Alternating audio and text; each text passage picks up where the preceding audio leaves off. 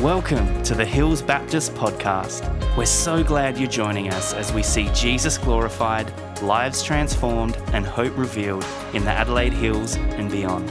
We hope you enjoy this message. So, before Nick comes up, I'm going to read an amazing chapter, Acts chapter 3. One day, Peter and John were going up to the temple at the time of prayer at three in the afternoon. Now, a man who was lame from birth was being carried to the temple gate called Beautiful, where he was put every day to beg from those going into the temple courts. When he saw Peter and John about to enter, he asked them for money.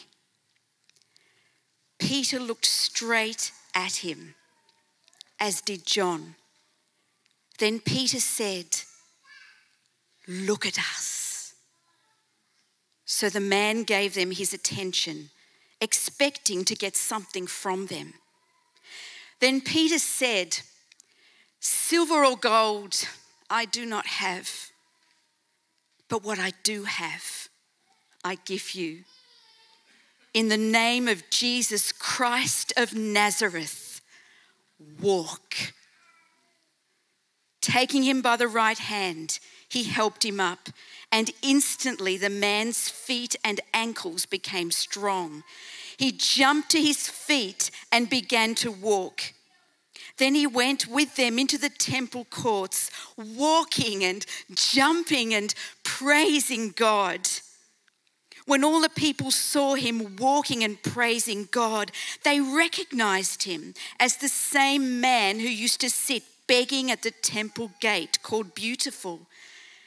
And they were filled with wonder and amazement at what had happened to him. While the man held on to Peter and John, all the people were astonished and came running to them in the place called Solomon's Colonnade.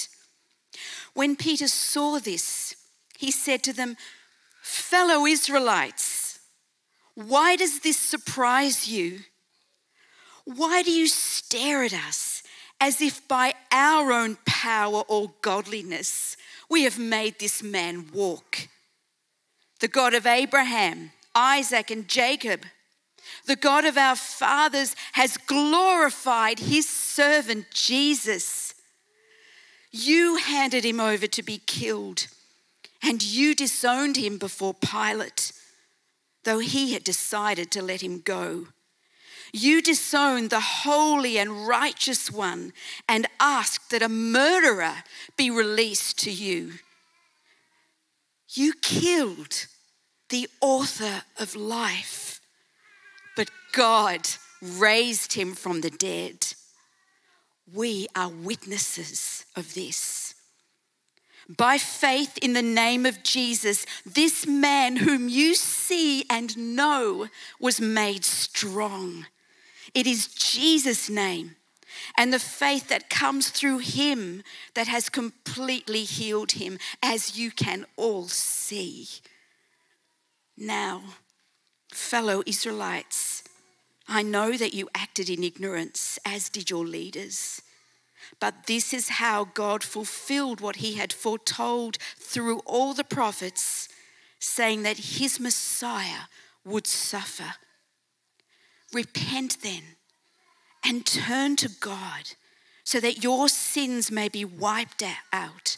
The times of refreshing may come from the Lord and that he may send the Messiah who has been appointed for you, even Jesus. Heaven must receive him until the time comes for God to restore everything as he promised long ago through his holy prophets.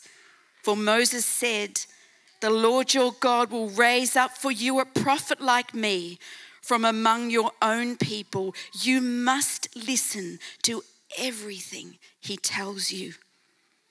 Anyone who does not listen to him will be completely cut off from all their people. Lord, your word is wonderful and you are beautiful and precious. Let it nestle upon our heart now and bless Nick as he comes up. Give him strength and encourage his heart and speak through him in your mighty name. Amen. Thanks, Amanda. Hey, good morning. Lovely to be here with you again. Last time I was here was Christmas, I think. Um, doesn't that seem like a, a fair way away now? Um, how's the year going? All right? It's going okay? Good, good to hear. Uh, look, this is an amazing story, and there's a lot of layers and levels in it. And for each of you here today, you're in different places, different stages.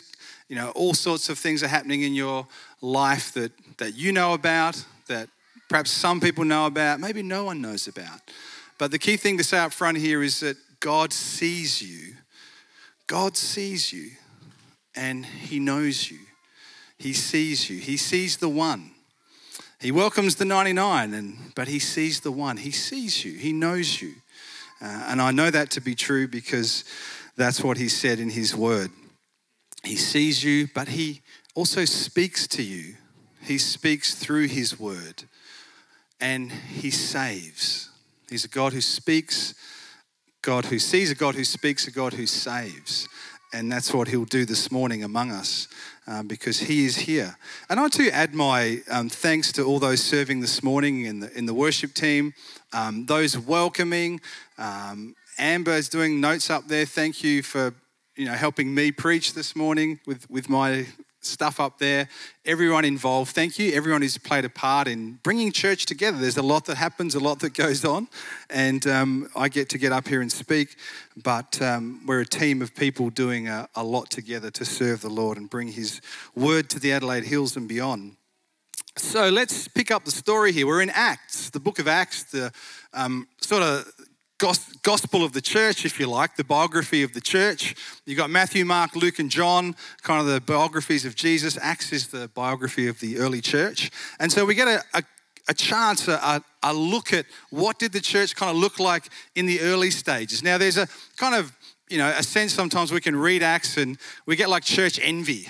Um, but remember, it's a condensed book. It's over a period of time. It hasn't recorded everything that's happened, but it's recorded the key things that God wants us to know as a church to make sure we stay on track, make sure that we are a church in the heart of Jesus, that we're not just kind of making it up and doing our own thing. So in Acts chapter 1, Jesus says to his disciples, Look, wait here in Jerusalem. Uh, you know, God will pour out his spirit on you and then I want you to continue my work and my words, but just wait for the Spirit to come. They're in prayer, they're a prayerful church, they're gathered in the upper room and they're praying together. And then the Spirit of God is poured out upon them in a very powerful and, and perhaps a unique way at that time. It was the first time the Spirit of God comes upon his people as the church and the body of Christ is born, and off they go in power. And one of the first things that happens after that is Peter preaches a sermon, which is really encouraging for people who preach.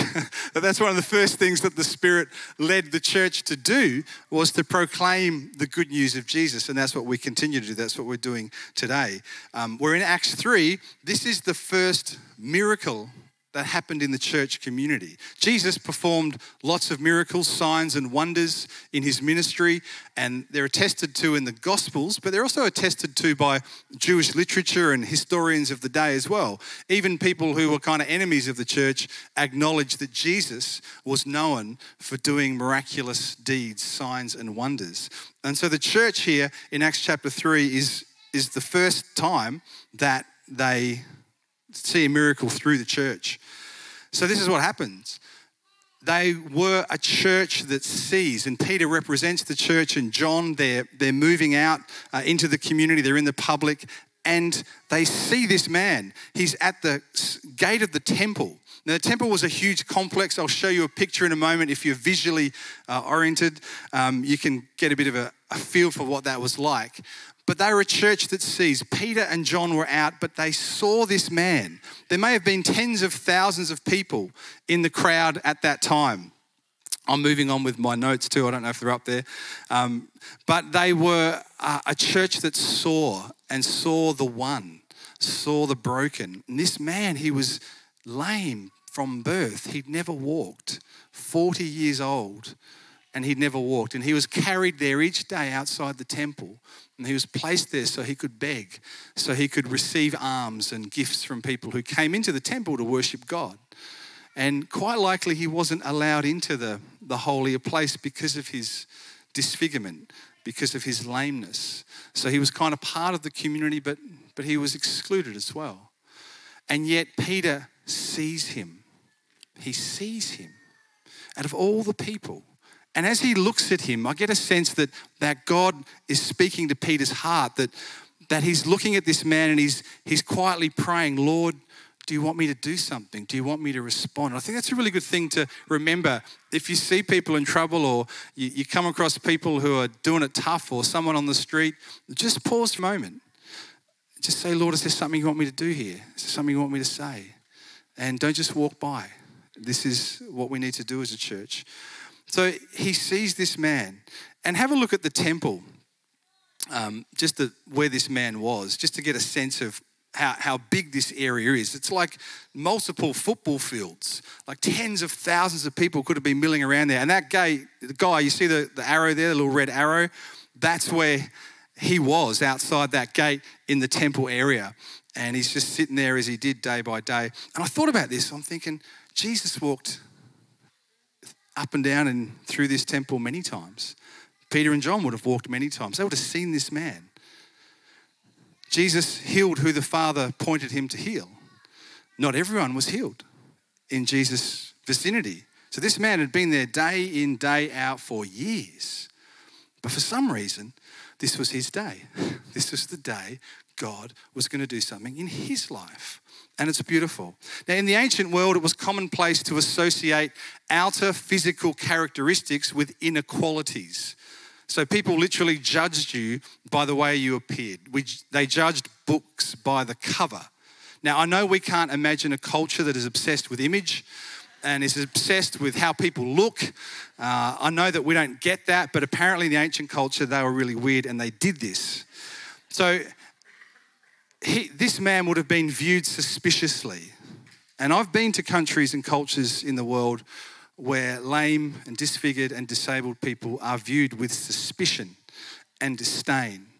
And this was a culture like that. Though the temple, the Jews had some compassionate laws which allowed him at least to be carried in so he could beg.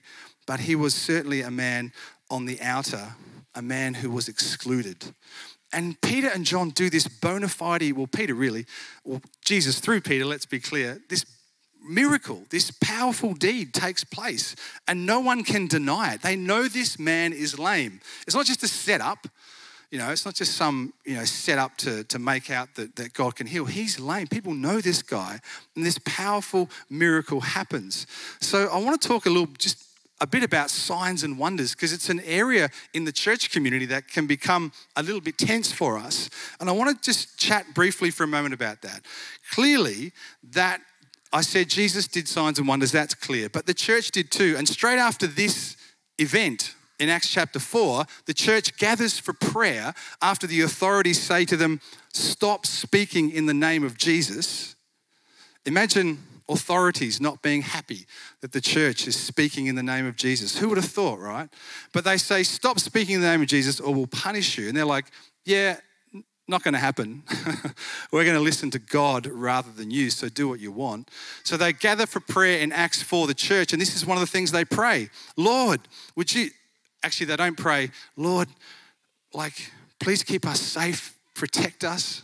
Um, Lord, thank you that we can meet freely, and we just pray that you protect us from these nasty people. No, they say, Lord, you hear their threats. You hear how they're threatening us to stop speaking in the name of Jesus. Lord, this is what we want you to do. Would you do more? Would you stretch out your hand to heal and perform miraculous signs and wonders through the name of your holy servant Jesus? Would you give us boldness, Lord, to speak your word? They didn't retreat in and become frightened. I know that's tempting, and I know we can feel like that sometimes. Let's just be quiet. Let's just get on with things and let's not make any issues or cause any hassles. No, that's not what they pray. And then in the book of Hebrews, the writer says this salvation that's in Christ was first announced by the Lord, Jesus, was confirmed to us by those who heard him. That's the apostles, like Peter and John. God also testified to this message of salvation by signs, wonders, and various miracles and gifts of the Holy Spirit. So it's quite clear that this is normal in the Bible. This was normal for Jesus, this was normal for church life. But it wasn't like, I'll use the word ubiquitous. You know, not everyone and every time and every place healing and miraculous signs took place, but God did them and God does them. We need to be warned by the scriptures, be warned by Jesus about this area of signs and wonders, because he said this Not everyone who says to me, Lord, Lord, will enter the kingdom of heaven but only he or she who does the will of my Father who is in heaven. What is his will? To believe in Jesus, to follow him, to serve him. Many will say to me on that day, Lord, Lord, didn't we prophesy in your name and in your name drive out demons and perform many miracles? And then I will tell them plainly, I never knew you. Away from me, you evildoers. What a warning from Jesus. Like, yes, God does powerful deeds and signs and wonders, but don't get caught up in it. Don't get caught up in it. Get caught up in Jesus. Miracles don't save you, Jesus saves you. So, even when Jesus had done all these miraculous signs in their presence, says the Gospel of John, chapter 12, this is after he's raised Lazarus from the dead, even though he did all these miraculous signs, they still would not believe in him. And that's the key. John chapter 20 says, Jesus did many other miraculous signs in the presence of his disciples, which are not recorded in this book. But these signs and wonders are written that you may believe that Jesus is the Christ, the Son of God. And by believing in Jesus Christ, the Son of God, may have life in his name. Now, some of you are probably on this spectrum, what I would call the, the charismophobic spectrum. And you're like, hey, I've been there, done that. I've been burnt. I've seen some stupid stuff, some ridiculous stuff. I've seen people really hurt with this stuff. I'm over here. I'm like, whoa, no, no. I know people who've been really messed up by crazy ministry in Jesus' name that wasn't really in Jesus' name. It was in some guy with a suit and a funny hairdo's name. Um, some telly evangelist. I've, I'm just weary and I'm a bit, bit nervous about that stuff. And I get that. You know, it's a pastoral thing. I've spoken with people who've been hurt. Not necessarily that people were malevolent or meaning to harm them or hurt them, but just through this process of prayer and being prayed for healing or whatever it might be, it hasn't happened for them and it's kind of been dumped on them that we didn't have enough faith or there's something faulty in your faith and that's why God didn't break through for you. And people have been hurt and you're charismophobic. And then there's you guys over here, or I might call the charismaniacs. And you're like, you're like that movie Twister where they chase the storms. You ever seen that movie? Twister, they are like storm chasers. You're like miracle chasers. And you're like, we heard there's a miracle like somewhere over here, the 50 k's. Well, let's all drive there through the night and get there because God's moving. You're like storm chasers, miracle chasers. And you're a bit obsessed with signs and wonders. And your faith perhaps needs to be you know, built up and, and kind of based on God having to do really cool stuff all the time. Otherwise, you know, you're not really interested. And you may be forgetting some of that deeper intimacy, that, that quiet walk with Jesus, that trusting Him in the storms, in the, in the hard places, the valleys, the dark valleys, that He's with you, even if He's not doing signs and wonders, to have a faith that stands on Him even in difficult times. So there's like two extremes, and then in the center here is, is pretty much all of us. This is where we are, right? We're, we're balanced. We're people who know that God can heal, He can do. Uh, he can do amazing stuff, and we shouldn't limit God and we shouldn't be scared of God. Jesus said, if you ask God for the Holy Spirit, He's going to give you something good. He's a good Father. Um, so we shouldn't be afraid, you know, singing songs like inviting God's Spirit to come. Shouldn't be afraid. Um, on the other hand, um, no, these people are afraid, that's right.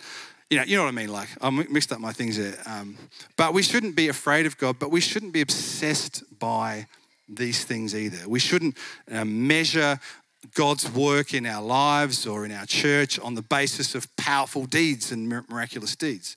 So we need to have a bit of a balance there, and we'll talk about that as we go forward. But this is what Gordon Fee, Professor Gordon Fee, amazing scholar, he died recently, he's with the Lord, but he wrote this The presence of the Spirit in power and the gifts of the Spirit um, make it easy for God's people to think of the power and gifts as real evidence of the Spirit's presence. You get that? He's saying when we see the power and the gifts, we think that that's the real evidence of the Holy Spirit. But this is what he says that's not what the Bible teaches. The ultimate measure and criterion of the Spirit's activity is the exaltation of Jesus as Lord.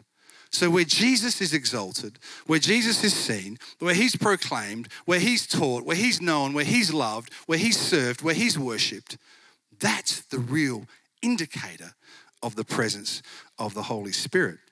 And interestingly, throughout the church's history, as the book of Acts kind of got going and the church moved on, do you know they reckon that by the, about the year 300, the church was about 35 million from a group of 120 over 300 years.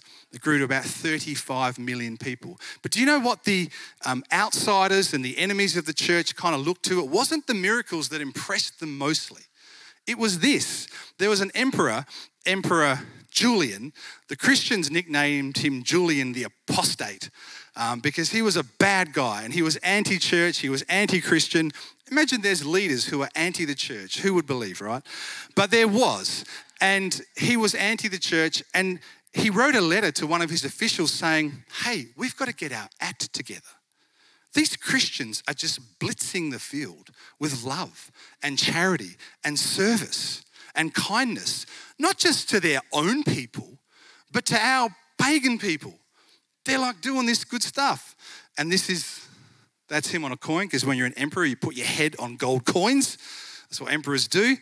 Um, why then, he said, he's writing this, do we observe how the kindness of Christians to strangers, their care for the burial of their dead, and the sobriety of their lifestyle has done the most to advance their cause? He's like, why don't we see this? It's their good deeds, it's their kindness, it's their love, it's their mercy that's making people want to join the church. And then he says, For it's disgraceful when no Jew is a beggar and the impious Galileans, that's what they call the Christians, support our poor in addition to their own. Everyone is able to see that our co religionists, that's like our fellow pagans, are in want of aid from us.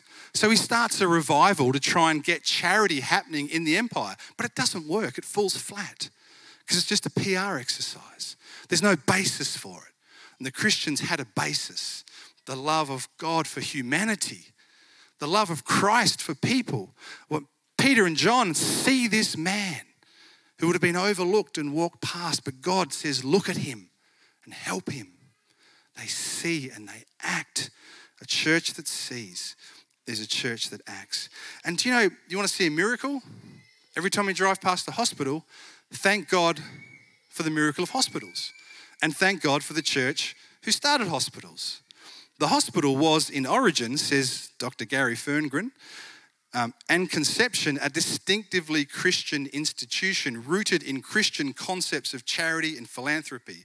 The only care of the sick and dying during the plague of 312, 313, where literally up to 30 to 50% of the population in some towns died in that plague. That's like 700,000 people in Adelaide dying in a year from a plague. No charitable care of any kind, public or private, existed apart from Christian care because there was no religious, philosophical, or social basis for it. That's what really rocked the non Christian pagan world. Signs and wonders, sure, got attention.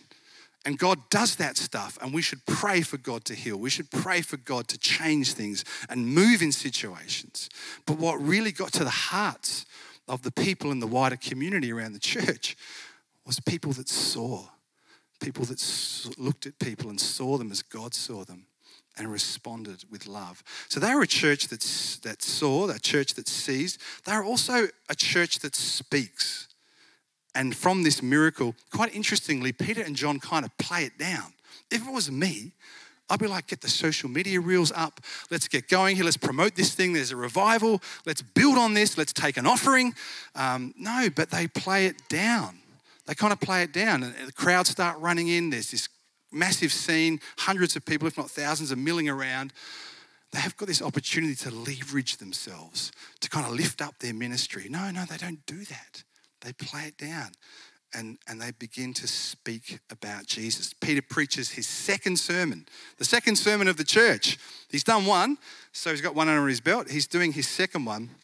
And you'll see that at the beginning of the book of Acts, Luke, the author, who's also a doctor, by the way, in, in my former book, Theophilus, he's writing to this eminent um, person in society, but we all get to be part of this text as well by God's Spirit. I wrote about all that Jesus began to do and teach now, the reason he says that is Jesus began to do all this stuff and teach this stuff, and now the church is continuing it. The church is continuing to do what Jesus did and to say what Jesus said. And that's our role as a church community to continue that. Now, interestingly, the congregation that he's preaching to, they believe in God, they read and know the Holy Scriptures, they regularly attend worship with other believers, they pray every day, they live moral and upright lives as best they can, they follow the Ten Commandments as best they can, they do good, they help the poor, they teach their children all of the above. That's who he's speaking to.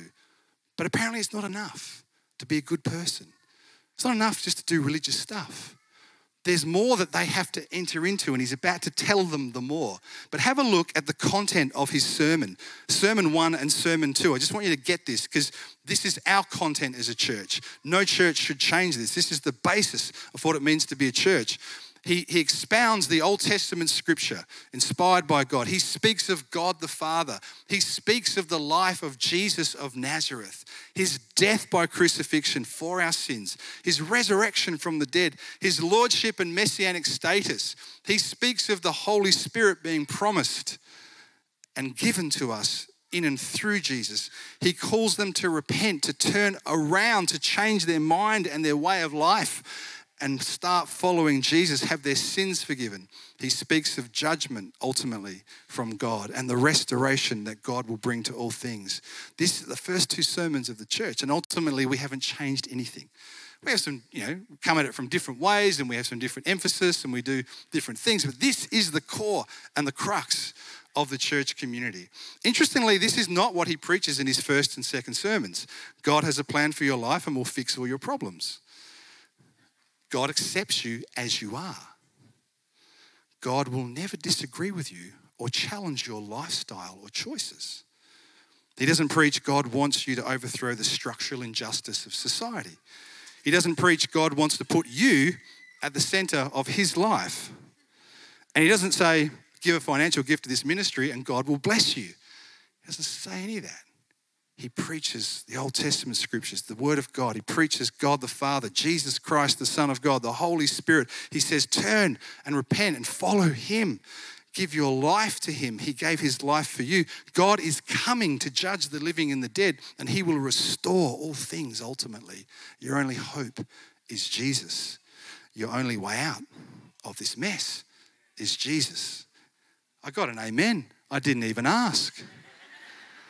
And then the conclusion of the sermon, this is the first and second sermon in the history of the church. This is what Peter says to the people gathered Repent. Now, I've done some color matching there just for those who, who are visual, you know. You can, you can match them here. Two different sermons. Sermon one up the top, sermon two down the bottom, the conclusion. Repent and be baptized, every one of you, in the name of Jesus Christ for the forgiveness of your sins. Maybe you didn't know you need your sins forgiven, but you do. I do and you will receive the gift of the Holy Spirit. And then this sermon in Acts 3, and the lame man's been healed. This is the church speaking publicly. It's a public event. They are out in the public square, and this is what they're saying. People, you have to repent. You have to turn around. You have to change your thinking about yourself and God and the world, and you have to align it with Jesus. You have to follow him. You have to believe in him. You have to trust him. Repent. Turn to God so that your sins may be wiped out. Isn't that beautiful image? Your sins wiped out. And times of refreshing, which I think is a nice creative way of saying the Spirit coming. Times of refreshing will come from the Lord, and that he may send the Messiah who has been appointed for you, even Jesus. Now, we don't change the message, church. We contextualize it. This is what missionaries do when they go into a culture. They're like, let's find the, the points of reference there and the ways that we can connect with this culture with the gospel. But they don't change the message. We're not called to do that. There's some things in culture as Christians we can receive. I don't think there's anything evil about going to the football. Do you think? Though I remember when I lived in Melbourne for many years, it was very, I felt very vulnerable going to like a, a Collingwood game and I was barracking for the Crows. You know, the evil could take place there, I'm sure, but there's not, there's something in, in culture, some things that aren't, we can receive them and participate in them as Christians. That's fine. There are some things we need to reject. We go, no, that, that's crossing a line. We can't participate in that. God doesn't call us to join in that. There are some, some things we redeem. We kind of take them and change them and use them for God and His kingdom. But they were thrown in jail, and the religious and civic authorities ordered them not to speak in the name of Jesus. That's what happened. It's very easy for us at times to make this truce with culture and society. It's like, okay, just leave us get on with our Christian lives and our little ghettos, uh, you know, little religious clubs, and we'll leave you alone. That's not what the early church did. They went public with this message, they took it to the streets. So we see that this was a church that sees, it was a church that speaks. And out of a church that sees and a church that speaks the good news of Jesus, we see a God who saves. A God who saves. A responsive faith to this message. Listen to what they responded. Sermon one, sermon two. Pretty good day for the church. Those who accepted his message from Acts 2 were baptized. Those being baptized next week, that's what we're doing, right? This is, this is what it's about. You believe and you're baptized, and about 3,000 were added to the number that day. That's a lot of extra tea and coffee. We're going to need a bigger coffee machine, people. That's that's a lot of people. That's huge, right? God did this amazing, powerful thing, and all these people came. Acts chapter 3, they see, they speak the name of Jesus, and it says, Many who heard the message believed. They had saving faith. God saved them.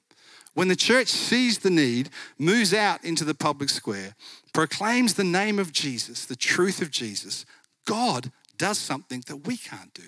He saves people. I think about it sometimes like this. No, I'm not going to say that because I'll probably get it wrong. Well, let me have a go at it. But if I mess it up, just be kind to me, right? Because this is off my notes. Okay. It's like not everyone who hears the gospel of Jesus will be saved. But no one will be saved unless they hear the gospel of Jesus. Okay?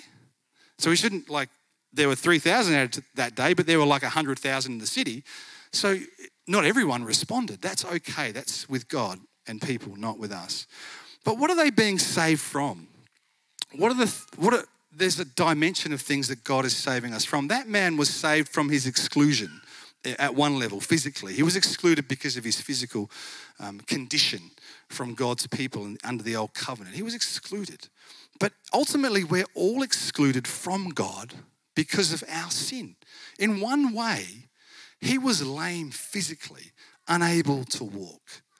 But all humanity is lame spiritually unable to rise up and please God and meet God on His terms. We're all in need of someone to raise us up.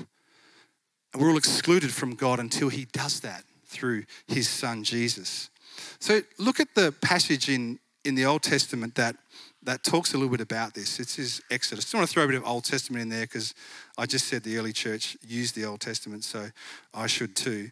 Um, Leviticus. The Lord said to Moses, Say to Aaron, for the generation, this is about the priests, none of your descendants who have a defect may come near to offer the food of his God. No man has, who has any defect may come near. No man who is blind or lame, disfigured or deformed. No man with a crippled foot or hand. There was a sense that God was teaching his people in time that, that, that he is holy, he is other, he is awesome. And there's a difference between him and us.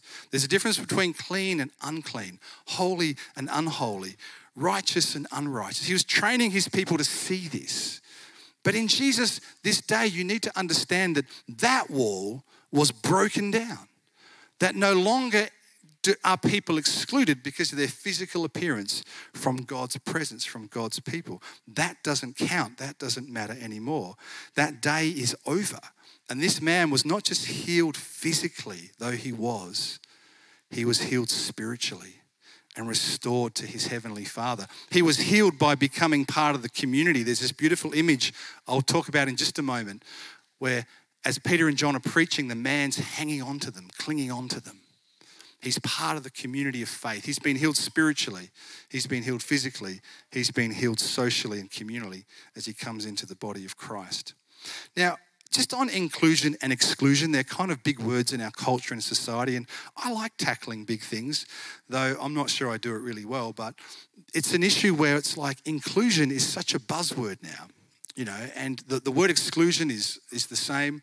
And we're really big on inclusion, and that's a good thing. Inclusion is God's heart ultimately. But it's not like a blank check inclusion. That's not the inclusion that Jesus offers. Listen to what um, Dr. Mark Roberts says. In some ways, Jesus and the early church were radically and scandalously inclusive. In other ways, Jesus and the early church were surprisingly exclusive. Jesus, for example, did not include within his community those who were unwilling to receive the kingdom of God humbly and with repentance. Moreover, he did not include in the kingdom sinners as sinners but rather offered them the possibility of forgiveness, wholeness, and new life. Repentant and redeemed sinners were included by Jesus. And this grates at our society. We're kind of told, no, you have to include everybody. You have to include everything. You have to accept everything. Now, it's kind of like this Jesus welcomes you where you are, but he won't necessarily leave you as you are or where you are. There's a pathway into his kingdom, and he's the king. So you might get angry at the church. You're like, well, you're just narrow minded and you're just intolerant and you're just bigoted. No, talk to Jesus about it. He's inviting you. The kingdom's open to you. Come in Jesus' name, but on his terms and in his way. So this is what Tom Wright says. Always got to quote Tom Wright in a message because he's just a good writer if you've never come across Tom Wright, N.T. Wright. It's not the case then that God simply accepts us as we are. And that might have grated a bit earlier when I said Peter didn't preach. God accepts you as you are. Um, God welcomes us where we are, but no, the reason he doesn't accept us as we are is why Jesus had to come to die for us, to heal us from our waywardness and our sinfulness and to forgive us. It's not simply true that God accepts us as we are, He invites us as we are, but responding to that invitation always involves the complete transformation which is acted out in repentance, turning away from our old life, from the flesh, turning um, to forgiveness, being baptized, receiving His Spirit. There's a pathway in through Jesus, which includes those things. And I know that, that the secular God of inclusion doesn't like that sort of language, but as Peter and John said, well, we don't care. We're going to teach and preach Jesus, and you deal with him about it because these are his ideas, his thoughts, his teaching. We're not making it up in our own mind. Now, what's in a name? Listen to the, the passage as we go through the, the church that sees, the church that speaks, the God who saves. How does he save? Listen to the, the way the name of Jesus is out through this passage. And this goes on into chapter 4, which next week someone's going to preach about. Um, in the name of Jesus Christ of Nazareth, walk in his name, in his power. Um, by faith, Peter says to the onlookers, it's by faith in the name of Jesus. Don't look at us, we're just a couple of blokes. The man you see now was made strong in the name of Jesus. It is Jesus' name and the faith that comes through him that has completely healed him, as you can all see. It is, this is a bit later on when the authorities have put him in jail.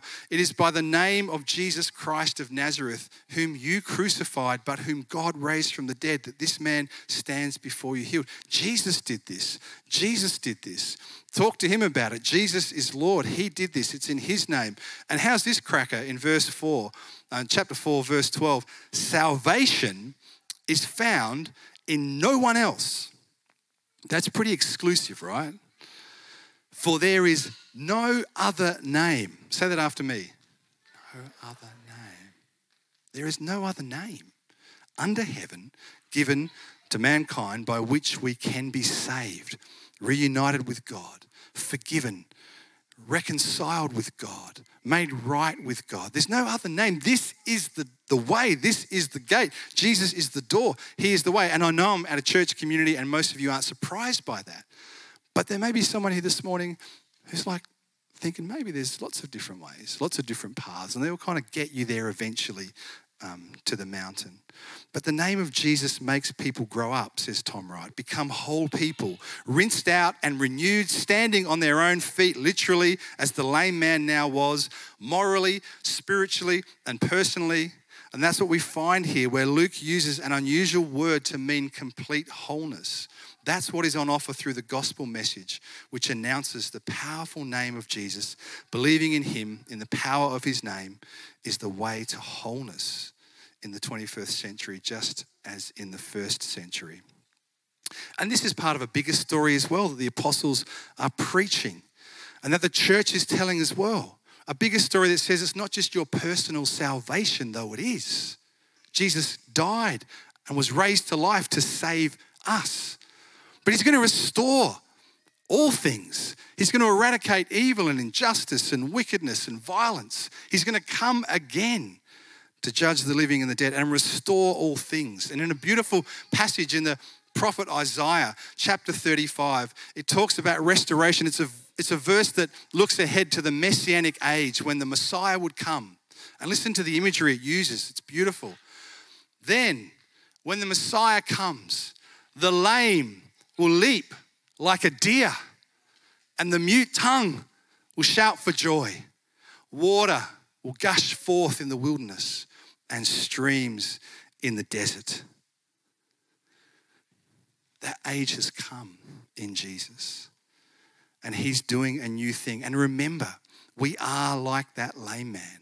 Without Jesus, we are unable to save ourselves. We are unable to make ourselves right with God. We are unable to please God. We are unable to do what God requires of us unless He raise us up.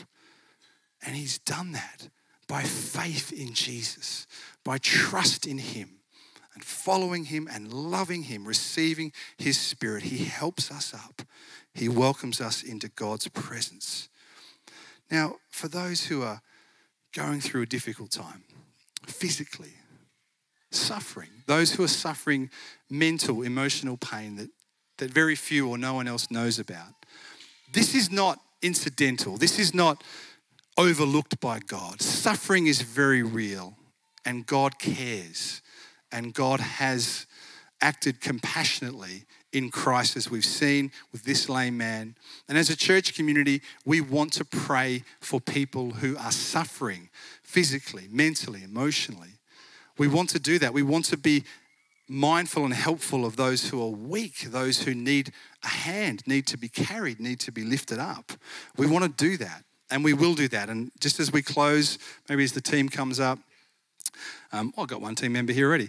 Um, you guys are amazing here. Uh, as we close, we're going to have a chance to, to pray for people. We're going to ask King Jesus, Lord Jesus, would you bless and intervene and help this person? Lord, would you strengthen and encourage and help them, God? We're going to do that. If you want that to be something that, that you would would like in terms of a response. The elders are going to come up the front in a moment. The prayer team is going to be on the sides. Uh, and just very quietly as we worship, we're going to call people to say, we don't need to know all the details. Just come up and hold your hands out, and we're just going to pray for you and bless you and ask King Jesus to speak into your life, to see your life afresh. And I want to finish with this though, because I think this is really important to say. And it's Joni Eareckson Tada. She was um, made quadriplegic when she was a teenager through an accident. She spent the last 50 years of her life immobile in a wheelchair, having pretty much everything done for her. And yet she's had a, a, worldwide ministry that's changed and impacted lives. I love what she says because I think this is the heart of the gospel we need to hear. God's power always shows up best in weakness. So here I sit, glad that I have not been healed on the outside, but glad that I have been healed on the inside, healed from my own self centered wants and wishes. Listen to this. He, King Jesus, has chosen not to heal me, but to hold me. The more intense the pain, the closer the embrace. And that's the gospel. Everyone gets the embrace of God in this life. Everyone gets to be restored to their Heavenly Father through Jesus Christ in this life. And sometimes, in God's sovereignty, in His purposes, He chooses to act powerfully and to change a situation and to heal and to raise and to restore and bless in a physical sense, powerfully, immediately. Other times, it's gradual, it's a gradual healing over time. But we don't, we don't want to heap stuff on people who are suffering as though their faith is faulty or they've done something wrong. No, you can have Jesus, all of Jesus. And in Jesus are all the treasures of wisdom and knowledge, and you get to have Him. He's the treasure, He's the miracle. Salvation is the miracle, it's in Him, and you get to have Him. And then one day, everyone in Him will have their healing, they'll have their release, they'll have their freedom. Joni will run through the fields of the will happen at the future. He's promised that. And sometimes some of those future things are being dropped back in the present now. But let's hold it carefully. The man was raised from his lameness. But let's just be real here. He died eventually, right? So we will too. Something got him in the end. So we walk in attention as a church. We pray for healing. We encourage people to trust in Jesus. We help them in their suffering. We walk alongside those who are sick and suffering. And we trust the sovereignty of God for each person's heart. So let's finish with this response Church, person, individual, He sees you. He sees you. He sees you. He speaks to you. He speaks to you now. He can save you. Has saved you. But maybe this is a time where Jesus is speaking to you. You can come forward for prayer and say, I'm believing in Jesus for the first time. I'm trusting in Him. I believe He's spoken to me today. And let's be a church that sees, that sees the need, the hurt, the brokenness in our world. Let's be a church that sees that. I know you are, we are, but let's continue to be that. Let's be a church that speaks, continues to speak the name of Jesus, the one who saves. Let me pray for us. Father, we thank you. We thank you for your love and your mercy. We thank you for your grace. Lord, you see us. You came from heaven because you see us. You didn't leave us alone as orphans. You didn't leave us to our own devices. You came. You saw the need. You saw the suffering. You heard the cry of humanity. Jesus, you came to this earth and lived that perfect, beautiful life. You gave your life, your perfect, holy, sinless life in love for us. You died in our place and you took upon yourself the judgment and wrath of God against our sin and sinfulness. You bore that in your body, Lord Jesus. You suffered and died for each and every person here. But Lord, not only that, each and every one of us were like those Israelites in Peter's second sermon. We, we killed the author of life. It was our sin, our rebellion. Lord Jesus, forgive us. Have mercy on us. Lord, fill us with your spirit. Speak to us in this moment. We know that you are the God who sees, the God who blesses, the God who heals, the God who speaks. Lord, we trust you in your sovereignty as we pray for dear brothers and sisters who may be struggling. Lord Jesus Christ, even if they're not struggling, you can come forward for prayer just to say, Can you pray that God would help me love him and thank him even more because he's so wonderful? Lord, as we pray into this space, as we worship, Jesus, this is your church. We are your people. Rightly. Enthrone yourself among us, Lord Jesus, and do your work and speak your words in Jesus' name. Amen. Thanks for listening to the Hills Baptist podcast. If you'd like to partner with us in developing and equipping passionate disciples who love God, love people, and boldly share the gospel, you can do that at hillsbaptist.com forward slash giving. We pray this message has empowered you to live and love more like Jesus. Have an amazing day.